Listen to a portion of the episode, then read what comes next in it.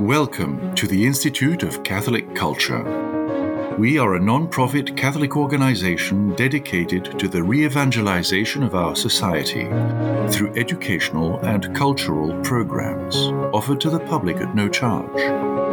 This presentation and many others are available through our online library at instituteofcatholicculture.org and on our ICC app. Whether you are looking for weekly Bible studies, in depth courses, or talks related to the faith, you will find it at the ICC. Please check out our upcoming schedule of live online events and engage with us on social media. All are welcome to join our growing international ICC family. For handouts, links, and further study materials, please visit this program's page on our website or app.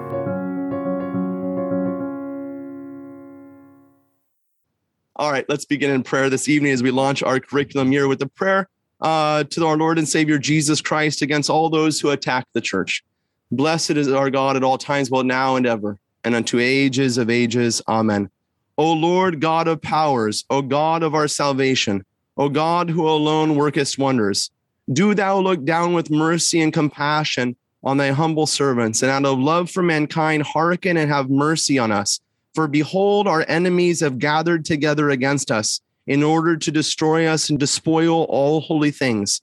But thou who knowest all things, understand that they have risen against us unrighteously, and that we will not be able to oppose their multitudes unless thou showest thy help to us. Therefore, we who are sinful and unworthy pray unto thee in repentance and with tears. Help us, O God, our Savior, and deliver us for the sake of the glory of thy name, that our enemies not say their God has forsaken them, and there is no one to deliver and save them. But let every nation understand that thou art our God, and we are thy people, always protected under thy dominion. Rise up to our help and set to naught the evil counsels purposed against us by the evil ones. Judge them that affront us and defeat them that war against us, and turn their impious boldness into fear and flight. But grant unto us hope in thee and thy great boldness and the courage to drive onward. And unto them that thou hast judged to lay down their lives for faith and country, forgive them their trespasses and in the day of thy righteous reckoning, grant unto them incorruptible crowns. For thou art the help and victory and salvation of them that put their hope in thee. And unto thee do we render glory, to the eternal Father, and to the Son, and to the Holy Spirit, both now and ever, and unto ages of ages. Amen. In the name of the Father, and of the Son, and of the Holy Spirit. Amen. Peter, I'll turn it over to you to introduce our speaker this evening. Excellent. Thank you so much, Father. Our speaker this evening is the president of Catholic Answers. Christopher Check holds a degree in English literature from Rice University. He served for seven years as a field artillery officer in the United States Marine Corps before serving for 19 years as vice president of the Rockford Institute. In 2012, he joined Catholic Answers as director of development and was named president in 2015. His writings have appeared in numerous Catholic and secular outlets and he has addressed audiences across the US and in Europe. In their spare time, he and his family run a show kennel called Top Meadow Cavaliers, named for G.K. Chesterton's Beaconsfield estate, where they show and breed Cavalier King Charles Spaniels, the famed companions of the Stuart Kings. We're so pleased that he is returning to the ICC to open our new curriculum year. Please join me in welcoming back Christopher Check. Welcome, Chris. Good to have you with us. All right. Well, it's a delight to be back uh, with the Institute and to be in the company of uh, of good Catholics because we need the inspiration that these events provide for us, particularly in this time. Cardinal Newman noted about 100 years ago that people in all periods throughout history are tempted to imagine that the time they live in is especially wicked. But he said that the modern world has a unique and terrible defect that sets it apart from history unbelief. Tonight, we're going to look at an event in history and also a poem uh, that reminds us of the Christian West's struggle against Islam. And it's not my purpose to suppress your hope, but I have to say that uh, the virile Catholic Europe that stood courageously in the path of the Ottoman assaults in the 16th century, it doesn't exist today. Italians and Spaniards, who are the heroes of tonight's story, have the lowest birth rates in Europe because of this act of self loathing. You know, they're contracepting themselves out of existence. And we have similar self loathing here in California with our, our, uh, our, our, war on Junipero Serra, the father of our state. And, and contracepting themselves out of existence, even as they open their borders to the enemies of Jesus Christ. And how do we explain this? Well, it's unbelief right? Even pagans want their lines to continue. So I don't know what forms the war with Islam will take in the future, but this much I do know. There is no way for the West to seriously engage an adversary such as Islam unless we are the Christian West. So it falls to us, our children, as Catholics, unapologetically devoted to the truth, to prepare ourselves to shoulder the lion's share of the fight. The sacraments, the intercession of our Blessed Mother, the Rosary, these are your chief weapons. And I hope that this evening's story will fire your heart a little bit as well. Now, when Father and I did the radio uh, at the end of last week, one of the questions he put to me was uh, uh because Mary, of course, is, is, is the hero of this story, and this is a military victory. And should we really properly be thinking of Our Lady in this sense of military conquest. And we absolutely should. And I pointed out to Father, and as many of you know, there are three occasions on the liturgical calendar that are Marian feasts that also celebrate military victories. Uh, the Holy Name of Mary on September 12th, the victory at Vienna under John Sobieski, the great Polish warrior. Um, Our Lady, Help of Christians, uh, the final defeat of Napoleon is celebrated on the liturgical calendar when Pius VII returns triumphant to Rome. And then the one that we're going to talk about tonight, Our Lady of Victory, or now we call Our Lady of the Rosary, which celebrates this great victory. And all of these events are prefigured for us in the Song of Songs. So, as Father said on the radio, if you don't know scripture, right, you're not going to know history. Who is she that cometh forth as the morning rising, fair as the moon, bright as the sun, terrible as an army set in array. So it's no wonder that crusaders from the 11th century Jerusalem to the 18th century Vendée have put themselves under the special protection of Our Lady and her intercession preserved the Holy League at Lepanto. And we'll come to that. We're getting a little bit ahead. Let's start the story uh, in 612 AD. A social outcast named Muhammad finds new popularity by inventing a new religion. Now, Muhammad is not a fool. He doesn't invent Islam out of whole cloth, but it's cobbled together out of some Jewish mythology here, little heathen Araby there, and there are bits and pieces of the gospel.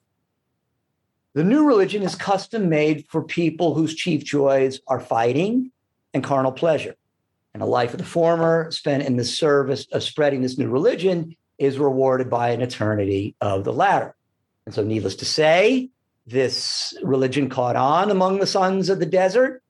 And if we fast forward a thousand years, Islam is the driving force behind the Ottoman Empire. And the Turks, who did not begin, the Seljuk Turks who come down from the steppes in the 10th century, 9th, 9th, 10th, 11th centuries, uh, they're not Muslims, but they uh, uh, they take the religion of the people that they conquer, and in some ways they're just they're better and more aggressive and more fervent uh, Muslims than are Arabs, and they find Islam appealing for the same reasons the Arabs did.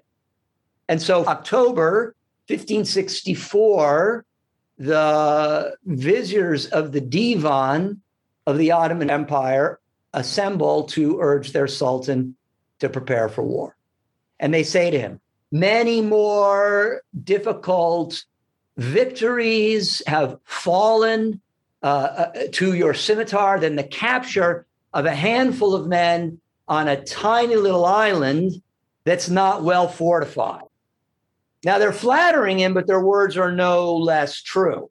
If we look at this map, we can see that during the five decade reign of Suleiman the Magnificent, the Ottoman Empire grows to its glory, um, encompassing the Caucasus, the Balkans, Anatolia, the Middle East, North Africa. Suleiman had conquered Aden, Algiers, Baghdad, Belgrade, Budapest, Rhodes, Temesvar, and his war galleys terrorized not only the Mediterranean Sea, but the Red Sea and the Persian Gulf as well. He had suffered one defeat, 1529, the gates of Vienna. Now, the tiny little islands that the Sultan's counselors now wanted their lord to invest was called Malta, right? And if the island of Malta were put anywhere other than where God put it, it would have remained unknown to history. Uh, it's an infertile, dusty rock. There are very few natural springs. Uh, the Maltese at the time really had to collect their drinking water in large clay urns when it rained. The island could sustain really only a very small population. But in the 16th century Mediterranean world, Malta guarded the sea passage from the Islamic East to the Christian West. And from its excellent natural harbor, the galleys of the Knights of St. John could sail forth and disrupt the logistical lines of any Turkish assault on Italy. And if you will, they could practice their own version of what I would call Christian piracy. They could board and seize Turkish merchantmen bringing goods from the south of France or from Venice to be hawked in the markets of Constantinople. And in fact, the matrons of uh, Suleiman's harem nagged the Sultan because these to, to, to take Malta, because these ladies accumulated extraordinary wealth speculating in glass and other Venetian luxuries. Now, Suleiman was a strategic thinker. He obviously had bigger things on his mind than pleasing, you know, a palace full of harem girls. He knew that the magnificent natural harbors of Malta in Turkish possession would give him a forward base without equal from which to continue his raids on the coast of Italy.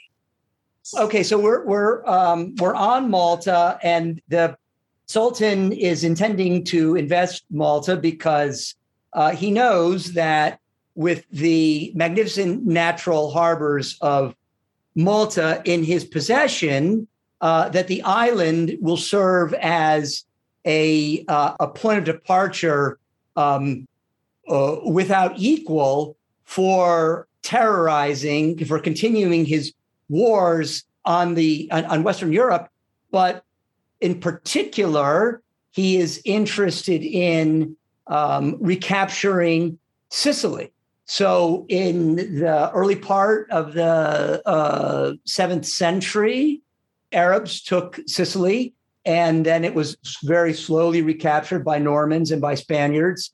He's also interested in uh, bringing Venice to heel, the two powers that are vying for control of the Mediterranean at this time in history are uh, Venice and, and, and the Ottoman Empire, the great sea power of Venice and the Ottoman Empire. As I said, an invasion of Sicily would not be out of question, and also aid to the Moriscos. The Moriscos were converts, Moorish converts, uh, who never really converted in Spain, and in within a couple of years of this event are going to be in full scale rebellion against Philip II, the King of Spain. But Suleiman's dream, the dream that all the Turks uh, had that they would toast with sherbet before they would go on any campaign was to the red apple, the conquest of the red apple, Rome. And at this moment in history, what is under construction? St. Uh, Peter's Basilica. And there's still time to fix a crescent on top of that dome, even then under construction, just as they had done to Constantinople's Hagia Sophia just uh, a century or so before. Malta was a stepping stone to Rome. Now, the Sultan had led his army on no fewer than 12 major campaigns, uh, but this time his age would keep him home. The Turks sailed for Malta the following spring, and on May 18, 1565, their fleet was spotted offshore. That night, Jean de la Valette, the 71 year old Grand Master of the Knights of St. John, led his warriors into the chapel where they confessed and they assisted at the holy sacrifice of the Mass. And this is what he said to them A formidable army composed of audacious barbarians is descending on this island. These persons, my brothers, are the enemies of Jesus Christ. Today, it is a question of the defense of our faith. Are the Gospels to be superseded by the Quran? God, on this occasion, demands of us our lives already vowed to his service.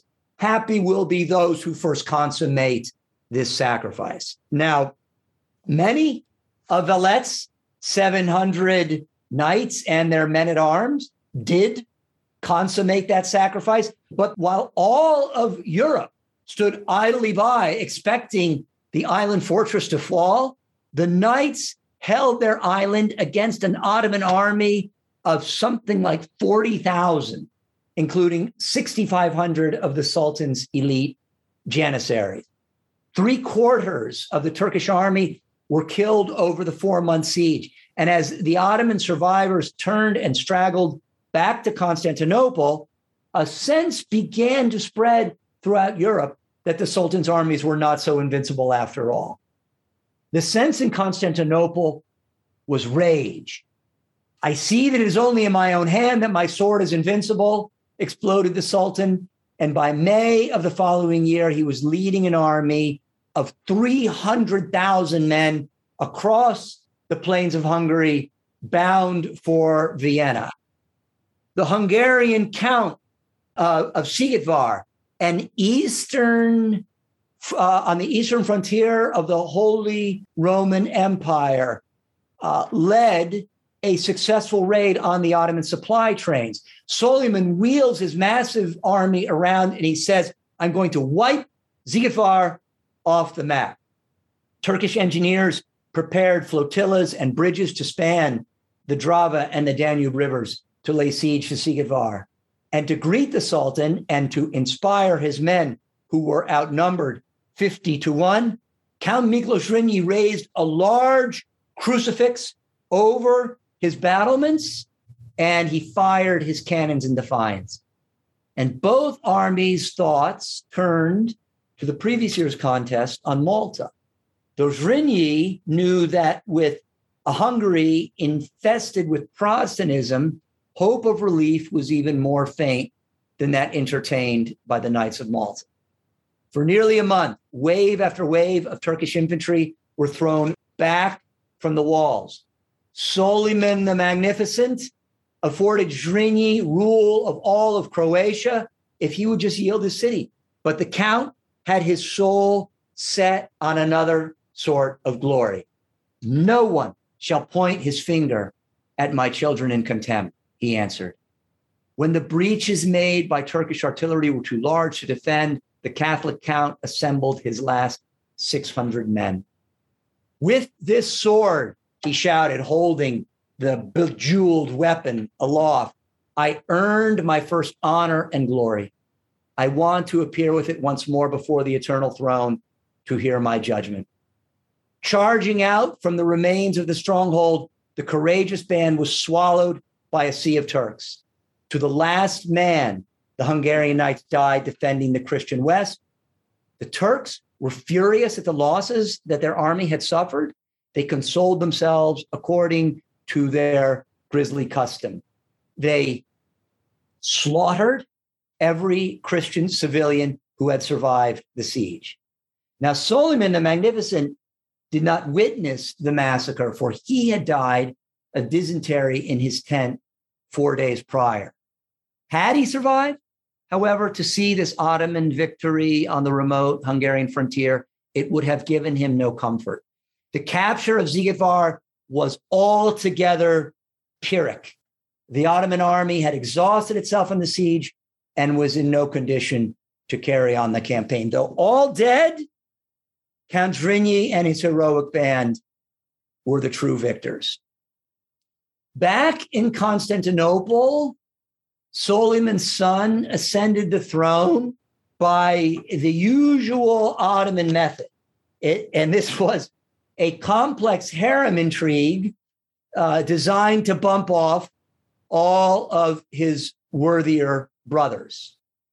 Unlike every previous sultan, Selim II, nicknamed the Sot uh, or the Drunk, right, had little interest in warfare.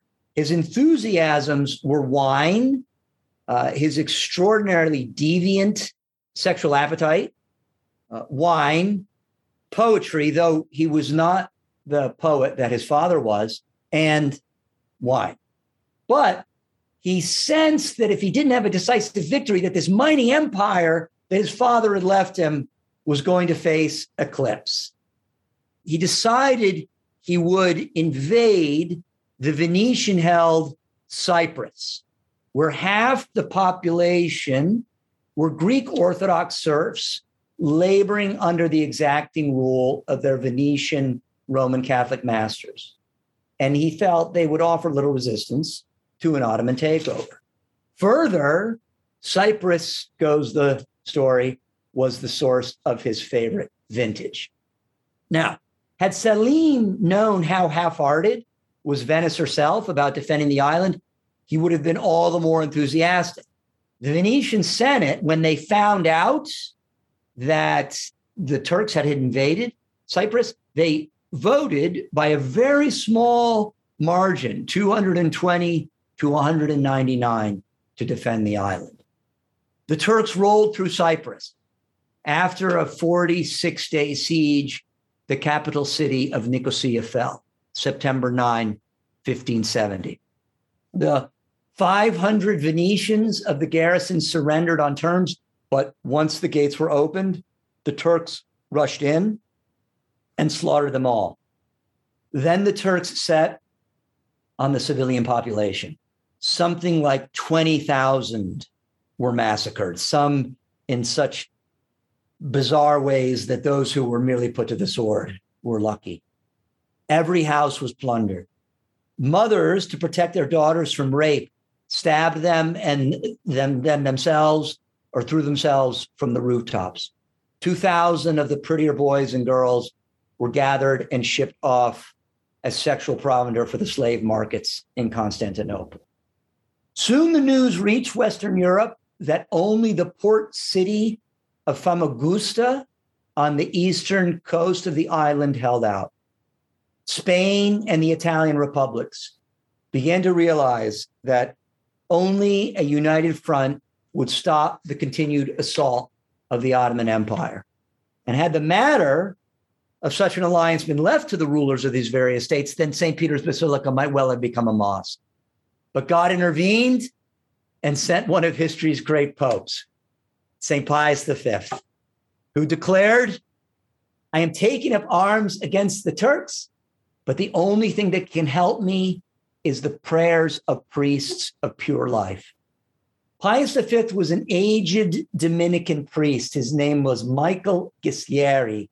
And when he ascended the chair of Peter, he faced two foes Protestantism and Islam. This man was up to the task. He had served as the Grand Inquisitor, and the austerity of his private mortifications contrasted with the lifestyles pursued by his uh, Renaissance predecessors. During his six year reign, he promulgated the Council of Trent, he published the works of Thomas Aquinas, he issued the Roman Catechism, he issued the new missal, the very missal today that's used in the Latin Mass. He issued a new breviary, he created 21 cardinals. He excommunicated Queen Elizabeth. And aided by St. Charles Borromeo, Pope Pius V led the reform of the clergy and the episcopacy that had grown soft and degenerate. In a papacy of great moments, one of the greatest came on March 7, 1571 the feast of his fellow Dominican, St. Thomas Aquinas, in the old calendar. At the Dominican church, of Santa Maria sopra Minerva in Rome, Pope Pius V formed the Holy League. Genoa, the Papal States, the Kingdom of Spain put aside their jealousies and pledged to assemble a fleet capable of confronting the Sultan's war galleys before the east coast of Italy became the front line in the war between Christianity and Islam. The day was not a total triumph. Venice refused to join. Recall, Venice is at open war with the Turks over Cyprus, but the Venetians never failed to consider their economy. They might lose Cyprus, but a fast peace afterwards would lead to the resumption of normal trade relations with the Turks. And moreover, the loss of the Venetian fleet in an all out battle with the Sultan's war galleys would be a disaster for a state altogether dependent on seaborne commerce. I mean, I, I, we just say here, we, we think of Venice as, you know, a cool place that we go visit with gondoliers singing love songs. Venice owned vast portions of the Mediterranean world at this time. From the Pope's perspective, the Venetians had traded their birthright as Christians for a mess of pottage. Walking back across the Tiber, the old friar wept for the future of Christendom, for he knew that without the war galleys of Venice, there was no hope of mounting a fleet sufficient to face the Turk. The rest of Europe ignored Pius's call for a new crusade. The Queen of England, the bastard Queen of England, Elizabeth I, was an open rebellion against Rome. She was too busy confiscating Holy Mother Church's monasteries to enrich her cronies and putting to sword and stake English defenders of the Holy Mass to be of any help. In the years to come, Elizabeth would through her spy master, Walsingham, actively enlist the aid of the Turks in her wars against Spain. Pius wrote a personal letter to Charles IX of France, the Valois King of France, asking his kingdom's aid. But Charles's mother, history's real life Lady Macbeth, Catherine de' Medici, was calling the shots in France, and Charles wrote back, no. France, in fact, had openly traded with the Turks for years. And as recently as 1569, so just two years prior, drawn up an extensive commercial treaty with the Turks, brokered by a powerful Jewish banker named Joseph Mikas. The language of the treaty was Hebrew. For years, the French had allowed Turkish ships to harbor in Toulon, and the oars that rowed Turkish galleys came from Marseille. The cannons that brought down the walls of Szigetvár were of French design. Further, with Venice at war with Constantinople, markets that were once filled by Venetian goods were now what? Open to France. I'm, I'm bashing on France here, but redeeming, I've got my de lis tie on. Redeeming France from utter disgrace were the Knights of St. John of Malta, ever eager to do battle with Islam. They sent their galleys to join the Holy League. The Pope prayed for Venice to answer her higher call. Meanwhile, a new breed of fiery priests, led by such stirring preachers as San Francisco Borgia, the superior general of the Jesuits, inspired the hearts of Christian Europeans throughout the Mediterranean with their sermons against Islam. Enough Venetians must have been listening. And on May 25th, so a little less than two months later, Venice joined the Holy League. Not only did this struggle for Cyprus continue, but African corsairs in the service of the Sultan were raiding off the Venetian coast within cannon shot of the Basilica San Marco. There was an explosion and a fire in the famous Venetian arsenal. To this day, this explosion is unsolved. But nonetheless, it further focused the Venetian priorities. By fits and starts, and not without hesitation and quarreling on the part of a few of the principal players, the fleet of the Holy League was forming. The man in whom there was not a shred of hesitation was the one chosen, by Pius V to serve as Captain General of the Holy League, Don John of Austria. Don John of Austria was the illegitimate son of the late Holy Roman Emperor Charles V and half brother to Philip, King of Spain.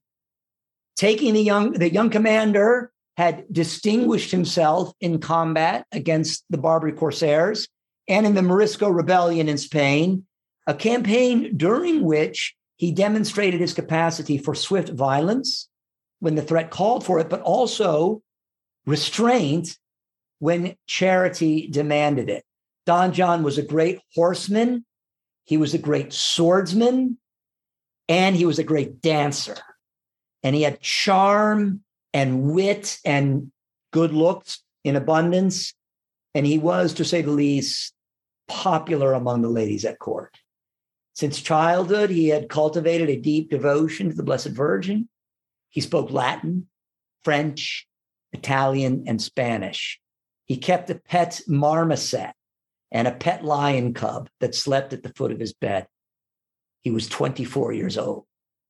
Taking the young warrior by the shoulders, Pius V looked Don John of Austria in the eye and he declared, The Turks, swollen by their victories, will wish to take on our fleet, and God, I have the pious presentiment, will give us victory. Charles V gave you life. I will give you honor and greatness. Go and seek them out. As Don John was making his way in late summer of 1571 to the harbor at Messina to take command of his fleet, the situation on Cyprus grew more desperate.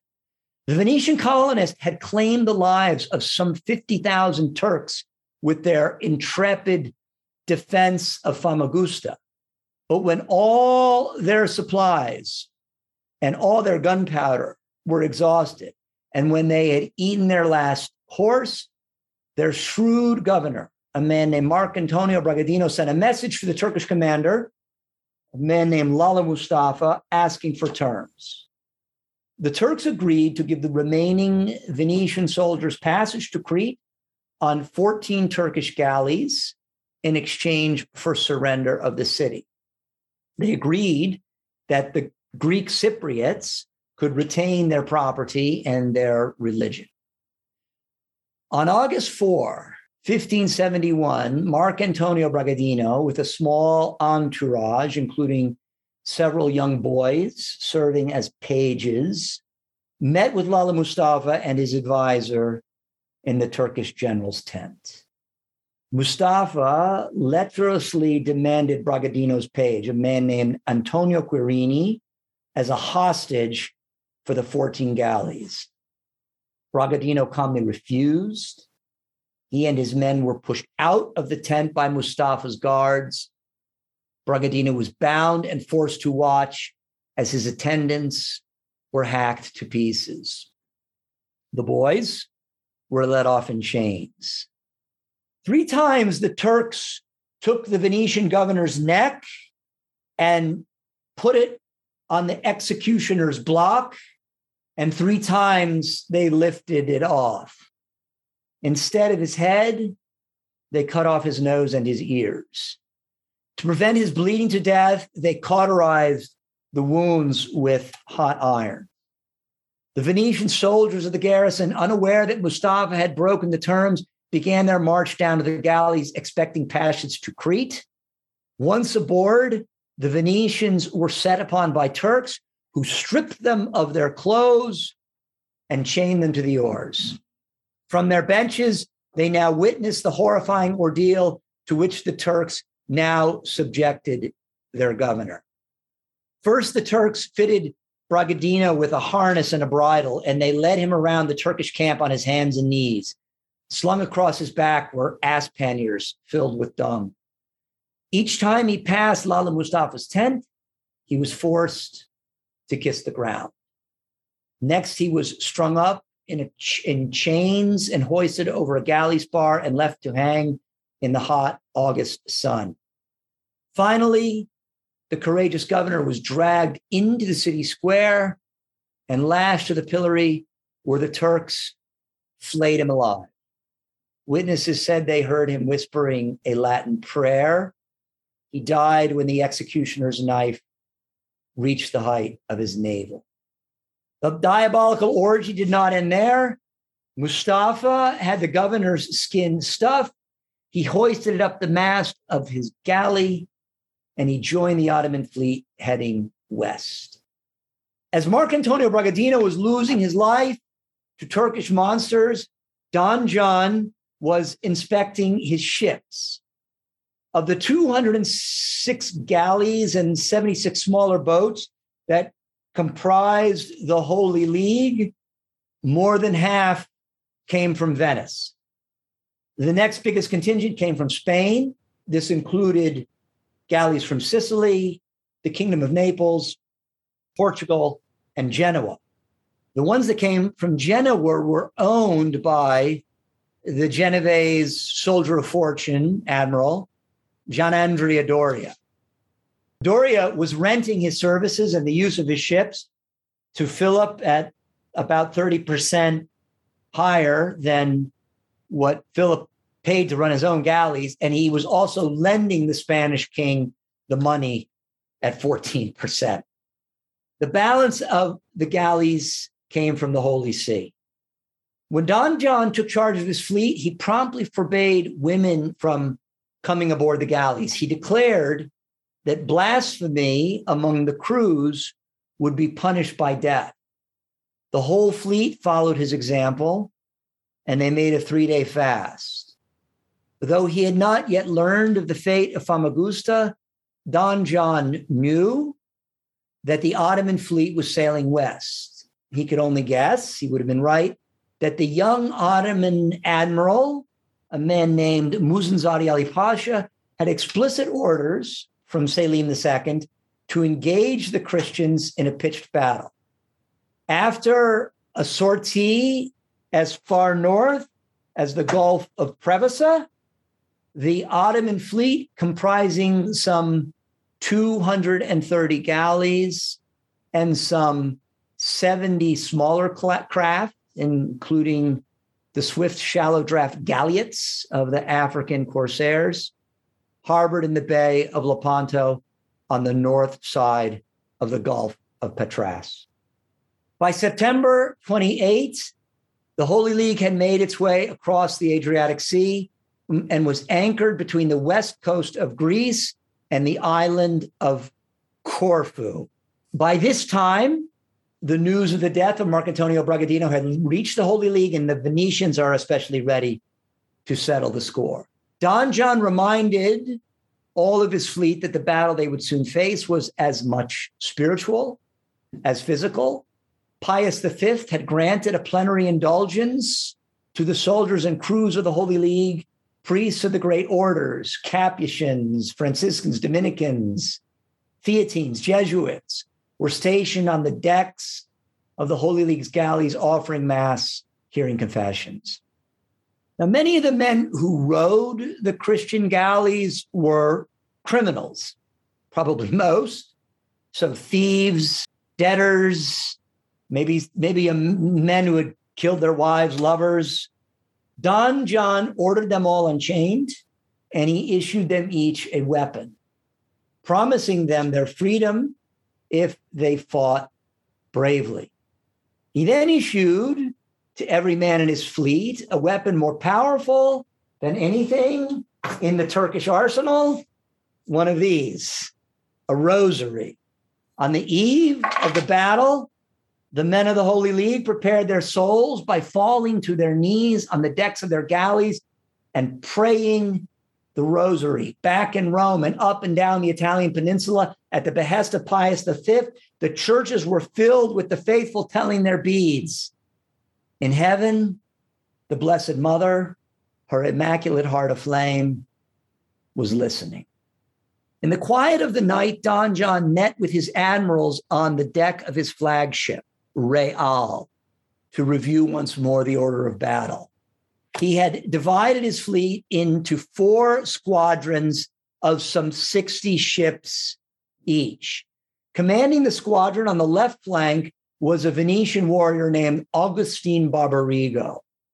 The center squadron was commanded by Don John, assisted on either side by his vice admirals, the Roman Marcantonio Colonna and the Venetian Sebastian Veniero. Directly behind the center squadron, Don John stationed the reserve squadron, commanded by the Spaniard Don Alvaro de Bazan, the Marquis of Santa Cruz. Don Alvaro de Bazan, the Marquis of Santa Cruz, was Spain's greatest naval commander. The right squadron was under the command of the Genovese, soldier of fortune, Gianandrea Doria. Arrayed for battle, the mighty League, the mighty armada of the Holy League looked like nothing if not a Latin cross. Now, Gianandrea Doria, whatever we might say about his mercenary motives, had been the source of some very valuable counsel. Cut off the spars on the prows of the fleet's galleys, he recommended to Don John. This will permit the centerline bow cannons to depress further. So look just right behind where that galley spar is. You can see there are, in this case, five cannons right there mounted on the bow. So by removing this uh, spar from the field of fire of these of these centerline cannons, it allowed them to depress further and fire the rounds at the waterline of the enemy hulls. Um, galleys, uh, which are a kind of a funny hybrid, you see they're a rowing and a sailing vessel, uh, very difficult to pilot. But galleys had been equipped with bow spars and rams going all the way or all the way back to the days of Salamis, right, in the Punic Wars.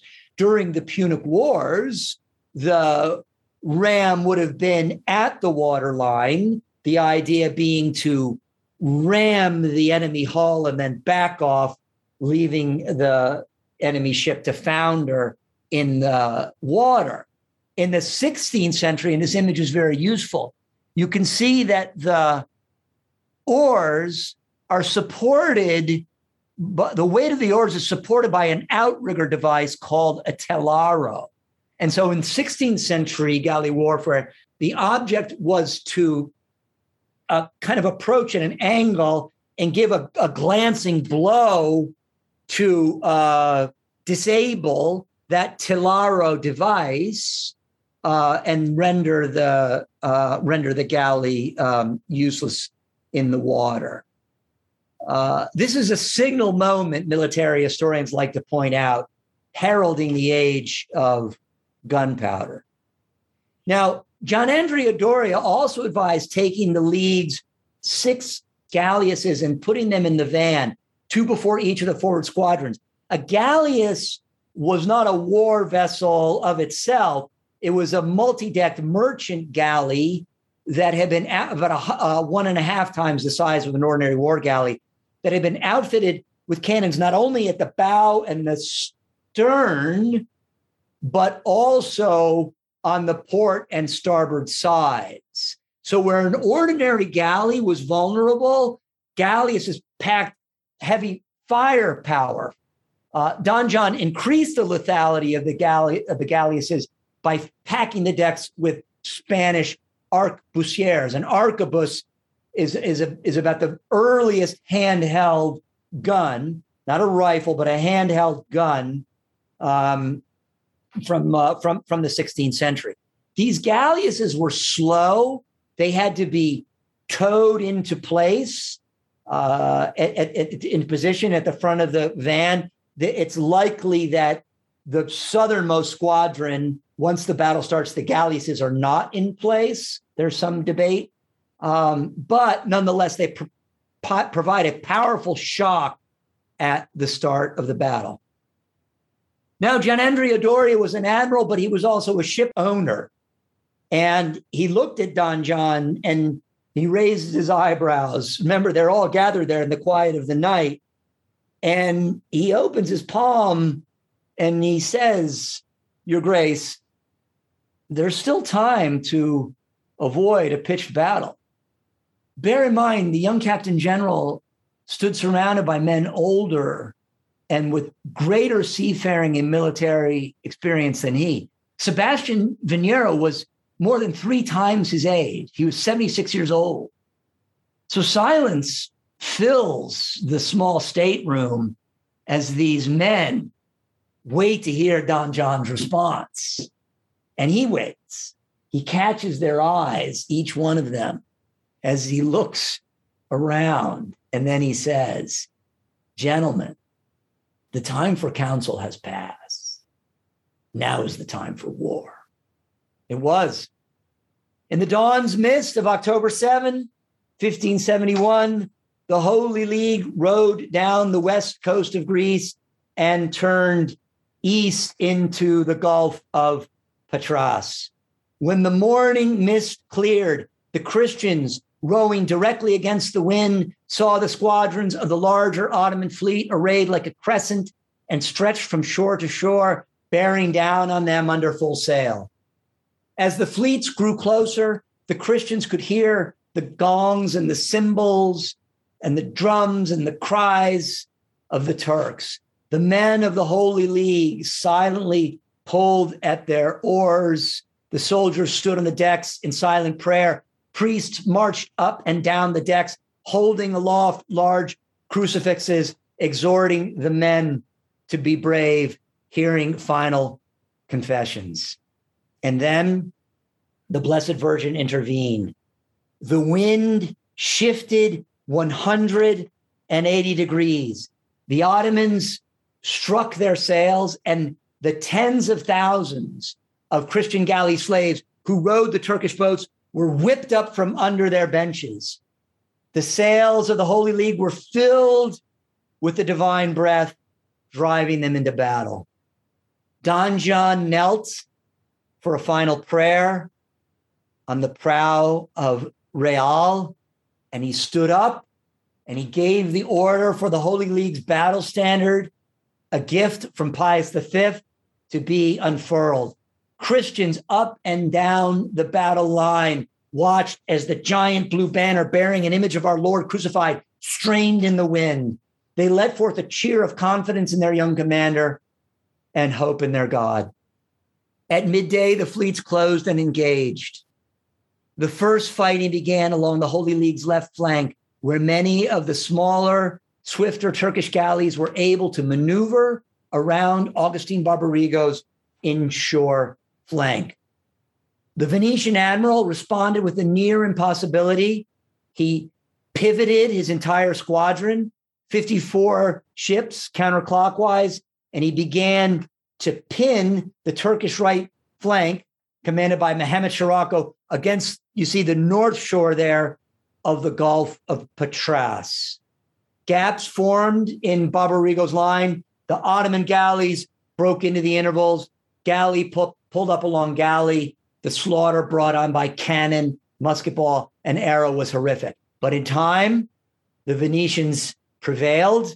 Barbarigo took an arrow to the eye.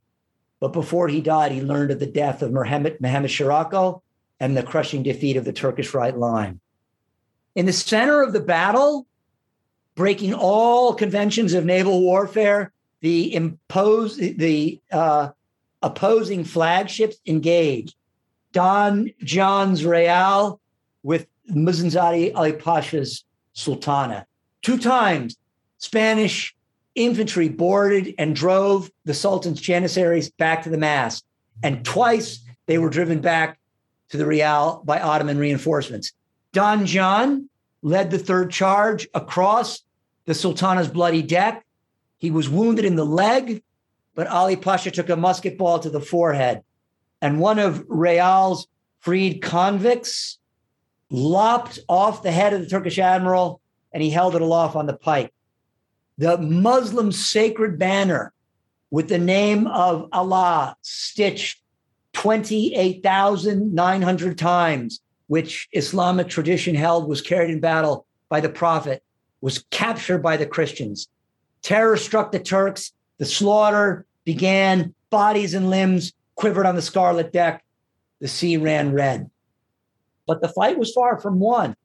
On the Holy League's southernmost flank, on the right flank, commanded by Gianandrea Doria, Gianandrea Doria was forced to increase the interval between his galleys to keep his line abreast from being flanked uh, on the southern side against uh, Ali. Uh, when the space between Doria's squadron and Don John's squadron grew large enough, Uluj Ali sent his corsairs, so these swift, smaller vessels, through the gap, and they enveloped from behind the galleys of Don John's squadron. And I remember I told you, Don Alvaro de Bazan, great, uh, the Marquis of Santa Cruz, Spain's greatest naval commander, commanding the Holy League in, in the reserve squadron, 35 galleys. He is waiting and he's reading the battle and he's kept his ships out of the fray, waiting for the moment when he's most at need. And now he enters the fight, rescuing the center of the Holy League from the Turkish vessels that had been surrounded. And then he turns his squadron south to aid the outmanned Doria. The fighting lasted for five hours. The sides were evenly matched and both were well led, but the divine favored the Christians. And once the battle turned in their favor, it became a total rout. By one count, all but 13 of the Turkish galleys were captured or sunk. Over 30,000 Turks were slain. It's not until the First World War that we see so much carnage in one day's fighting. In the aftermath of the battle, the Christians gave no quarter. They were sure, especially, to kill helmsmen, galley captains, archers, janissaries. Why? Well, the Sultan could rebuild ships. But as I said, a galley is a difficult thing to pilot. And without the experts to operate them, it would be years before the Sultan would be able to put a formidable fleet to sea. The news of the victory made its way back to Rome. But the Pope was already rejoicing on the day of the battle. Pius V had been consulting with his cardinals at the Dominican Basilica of Santa Sabina on the Aventine Hill. He paused in the midst of their deliberations to look out the window and up in the sky, our Lord and Our Lady favored him with a vision of the victory. And he turned to his cardinals and he said, let us fall on our knees in thanksgiving to God, for he has given our fleet a great victory. The stories of that glorious day would fill a book. A young contemporary of Don John's, Miguel Cervantes, fought with abandon and he lost part of his left hand to a Turkish musket ball. He kept all of his right to one day pen Spain's greatest novel, Don Quixote.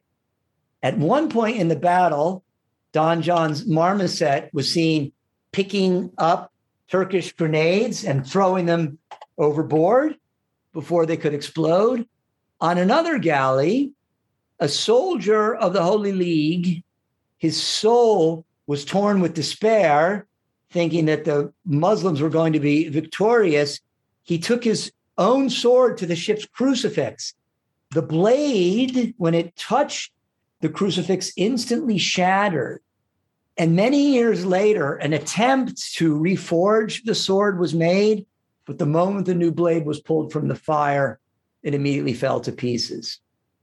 The crucifix on board Don John's flagship, the Real, uh, the corpus twisted itself to dodge a Turkish cannonball. You can see it in the first side chapel on the right in the medieval cathedral in Barcelona.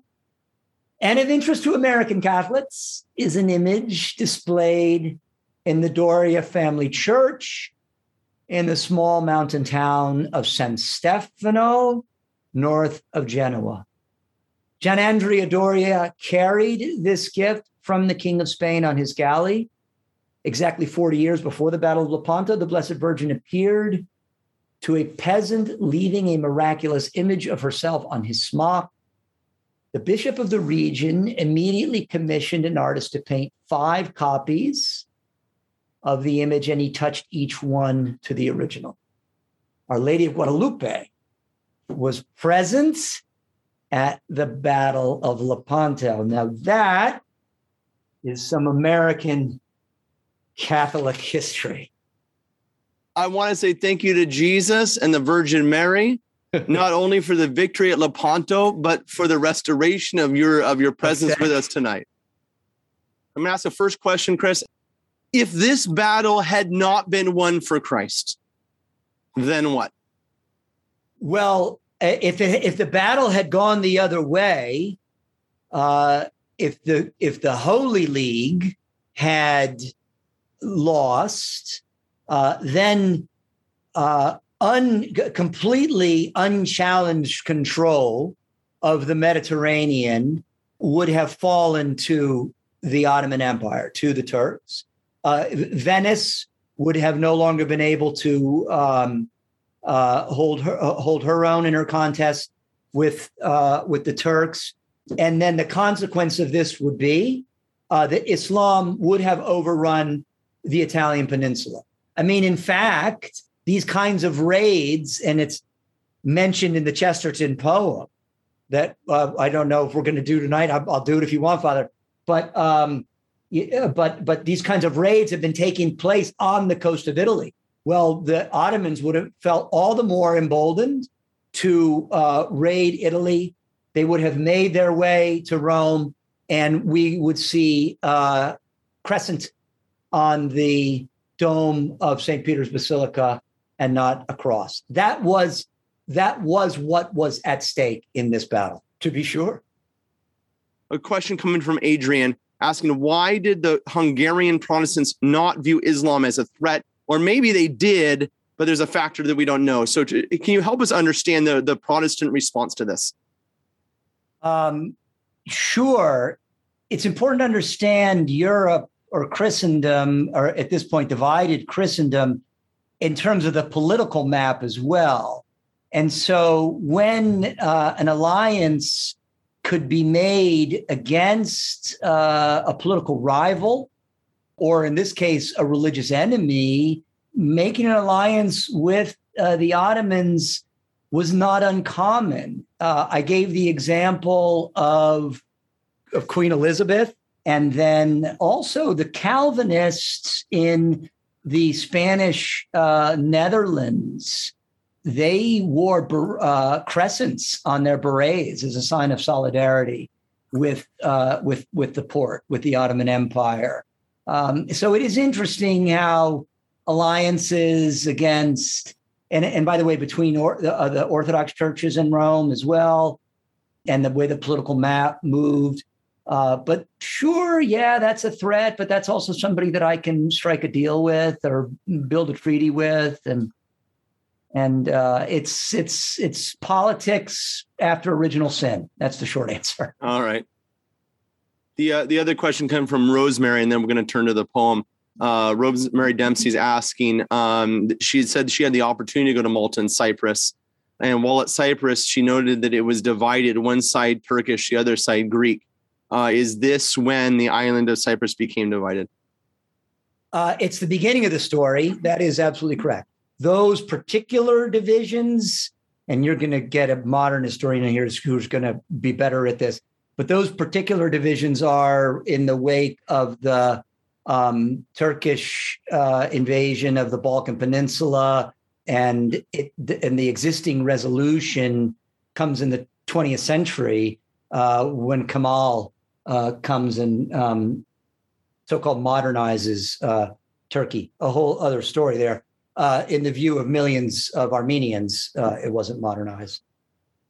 So, Father Hezekiah, I think what I'll do is I'll, I'll I'll I'll skip over the little bit of explanation that I provide before I do the talk, and if there are questions afterwards, then and for people who want to hang around, happy to do that. I entirely leave that to you. The narrative of the the narrative arc of the poem traces Don John, begins with the Sultan in Constantinople laughing because he's victorious. And then it traces uh, the, the, the arc of Don John uh, to the battle through uh, the eyes of various onlookers. So, for example, Muhammad in his paradise and Saint Michael on his mountain in France, Saint Mont Saint Michel, and King Philip, king of Spain, in his closet. Not a very flattering portrayal. And Chesterton was an Englishman, so he dives into some of that black legend. Hard to fault him. And then, uh, and, and and and then the Pope finally before the tabernacle, praying. All the while, we get the progress of Don John headed to the battle, and then of course, the final scene where the Christian galleys are the Christian galley slaves are are, are set are set free. So, Lepanto, G.K. Chesterton. White founts falling in the courts of the sun, and the Soldan of Byzantium is smiling as they run. There is laughter like the fountains in that face of all men feared. It stirs the forest darkness, the darkness of his beard. It curls the blood red crescent, the crescent of his lips. For the inmost sea of all the earth is shaken with his ships. They have dared the white republics up the capes of Italy. They have dashed the Adriatic round the lion of the sea, and the Pope has cast his arms abroad for agony and loss and called the kings of Christendom for swords about the cross. The cold Queen of England is looking in the glass. The shadow of the Valois is yawning at the mast.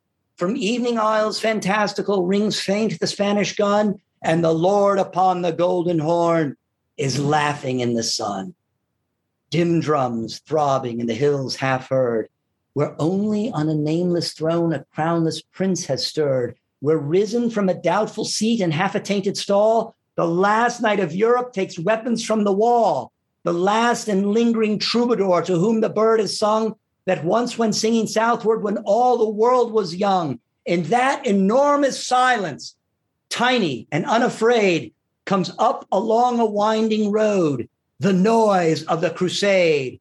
Strong gongs groaning as the guns boom far. Don John of Austria is going to the war. Stiff flags straining in the night blast cold, in the gloom black purple, in the glint old gold.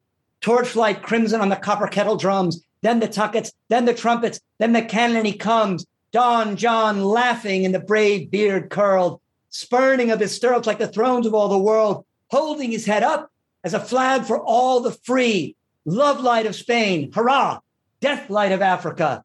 Don John of Austria is riding to the sea.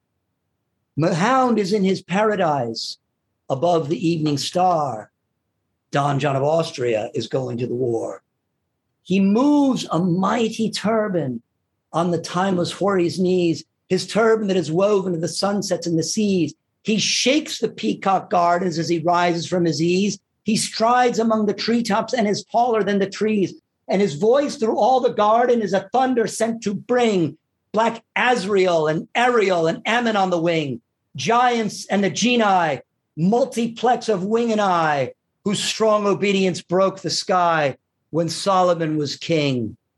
They rush in red and purple from the red clouds of the morn, from temples where the yellow gods shut up their eyes in scorn, they rise in green robes, roaring from the green hells of the sea, where fallen skies and evil hues and eyeless creatures be.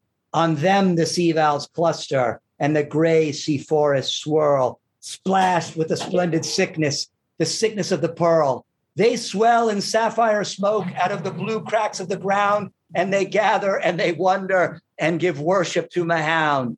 And he saith, Break up the mountains where the hermit folk may hide, and sift the red and silver sands, lest bonus saint abide, and chase the Giaours flying night and day, not giving rest. For that which was our trouble comes again out of the west. We have set the seal of Solomon on all things under sun, of knowledge and of sorrow and endurance of things done. But a noise is in the mountains, in the mountains, and I know that voice that shook our palaces 400 years ago. It is he that saith not Kismet. It is he that knows not fate. It is Richard. It is Raymond. It is Godfrey at the gate. It is he whose loss is laughter when he counts the wager worth. Put down your feet upon him, that our peace be on the earth. For he heard drums groaning and he heard guns jar. Don John of Austria is going to the war. Sudden and still, hurrah, bolt from Iberia, Don John of Austria is gone by Alcalar. St. Michael's on his mountain in the sea roads of the north. Don John of Austria is Girton going forth, where the gray seas glitter and the sharp tides shift, where the sea folk labor and the red sails lift. He shakes his lance of iron, he claps his wings of stone. The noise has gone through Normandy. The noise has gone alone. The north is full of tangled things and texts and aching eyes, and dead is all the innocence of anger and surprise. And Christian killeth Christian in a narrow, dusty room, and Christian dreadeth Christ that hath a newer face of doom, and Christian hateth Mary that God kissed in Galilee. But Don John of Austria is riding to the sea. Don John calling through the blast and the eclipse, crying with the trumpet, with the trumpet of his lips, trumpet that saith, Ha, Domino Gloria. Don John of Austria is shouting to the ships. King Philip's in his closet with the fleece about his neck. Don John of Austria is armed upon the deck. The walls are hung with velvet that is black and soft as sin, and little dwarves creep out of it, and little dwarfs creep in. He holds a crystal phial that has colors like the moon. He touches and it tingles, and he trembles very soon, and his face is as a fungus of a leprous white and gray, like plants in the high houses that are shuttered from the day, and death is in the file and the end of noble work. But Don John of Austria has fired upon the Turk Don John's hunting and his hounds at bayed, booms away past Italy the rumor of his raid. Gun upon gun, ha ha! Gun upon gun, hurrah! Don John of Austria has loosed the cannonade. The Pope was in his chapel before day or battle broke. Don John of Austria is hidden in the smoke. The hidden room in man's house where God sits all the year the secret window whence the world looks small and very dear. He sees as in a mirror on the monstrous twilight sea the crescent of his cruel ships, whose name is mystery. They fling great shadows forwards, making cross and castle dark. They veil the plumed lions on the galleys of St. Mark, and above the ships are palaces of brown, black bearded chiefs and below the ships are prisons where with multitudinous griefs Christian captives, sick and sunless, all a laboring race repines, like a race in sunken cities, like a nation in the mines. They are lost like slaves that swat and in the skies of morning hung the stairways of the tallest gods when tyranny was young. They are countless, voiceless, hopeless, like those fallen or fleeing on before the high king's horses in the granite of Babylon. And many one grows witless in his quiet room in hell, where a yellow face looks inward through the lattice of his cell. And he finds his God forgotten, and he seeks no more a sign. But Don John of Austria has burst the battle line. Don John pounding from the slaughter painted poop purpling all the ocean like a bloody pirate sloop, scarlet running over all the silvers and the gold, breaking of the hatches up and bursting of the holes, thronging of the thousands up who labor under sea, white for bliss and blind for sun and stunned for liberty. Viva España! Domino Gloria! Don John of Austria has set his people free. Cervantes on his galley sets the sword back in the sheath. Don John of Austria rides homeward with a wreath. And he sees across a weary land a straggling road in Spain, up which a lean and foolish knight forever rides in vain. And he smiles, but not his sultan smile, and settles back the blade. Don John of Austria rides home from the crusade. Thank you for sharing that with us tonight. And uh, what a beautiful, beautiful poem. Thank you to G.K. Chesterton, of course. Um, and, uh, and thank God for preserving us through this, uh, through our event this evening. uh, even when things looked like they were not going to work out so well. Uh, well, thank you very much. Thank you, Father. It's always an honor. We're going to conclude in prayer together and ask you to pray for all of the members of our ICC family. Blessed is our God at all times, both now and ever, and unto ages of ages. Amen. O Lord Jesus Christ, you who promised that when two or three are gathered in your name, you would be here among us. We ask you to be here now, sending down your Holy Spirit upon this, your Institute of Catholic Culture family. Bless our works, prosper the work of our hands Guide us in all things we do to the glorification of your holy name. Open the eyes and the mind, the hearts of those who we will minister to in the coming year, that together we might glorify you, Father, Son, and Holy Spirit, both now and ever, and unto ages of ages. Amen. In the name of the Father, and of the Son, and of the Holy Spirit. Amen. Our Lady of Victory, pray, pray for, us. us. We hope you enjoyed this program from the Institute of Catholic Culture. Remember to download our app and share our online library with friends, co workers, and family members. To learn more, get involved, and support the Institute's work, visit instituteofcatholicculture.org and visit us on social media.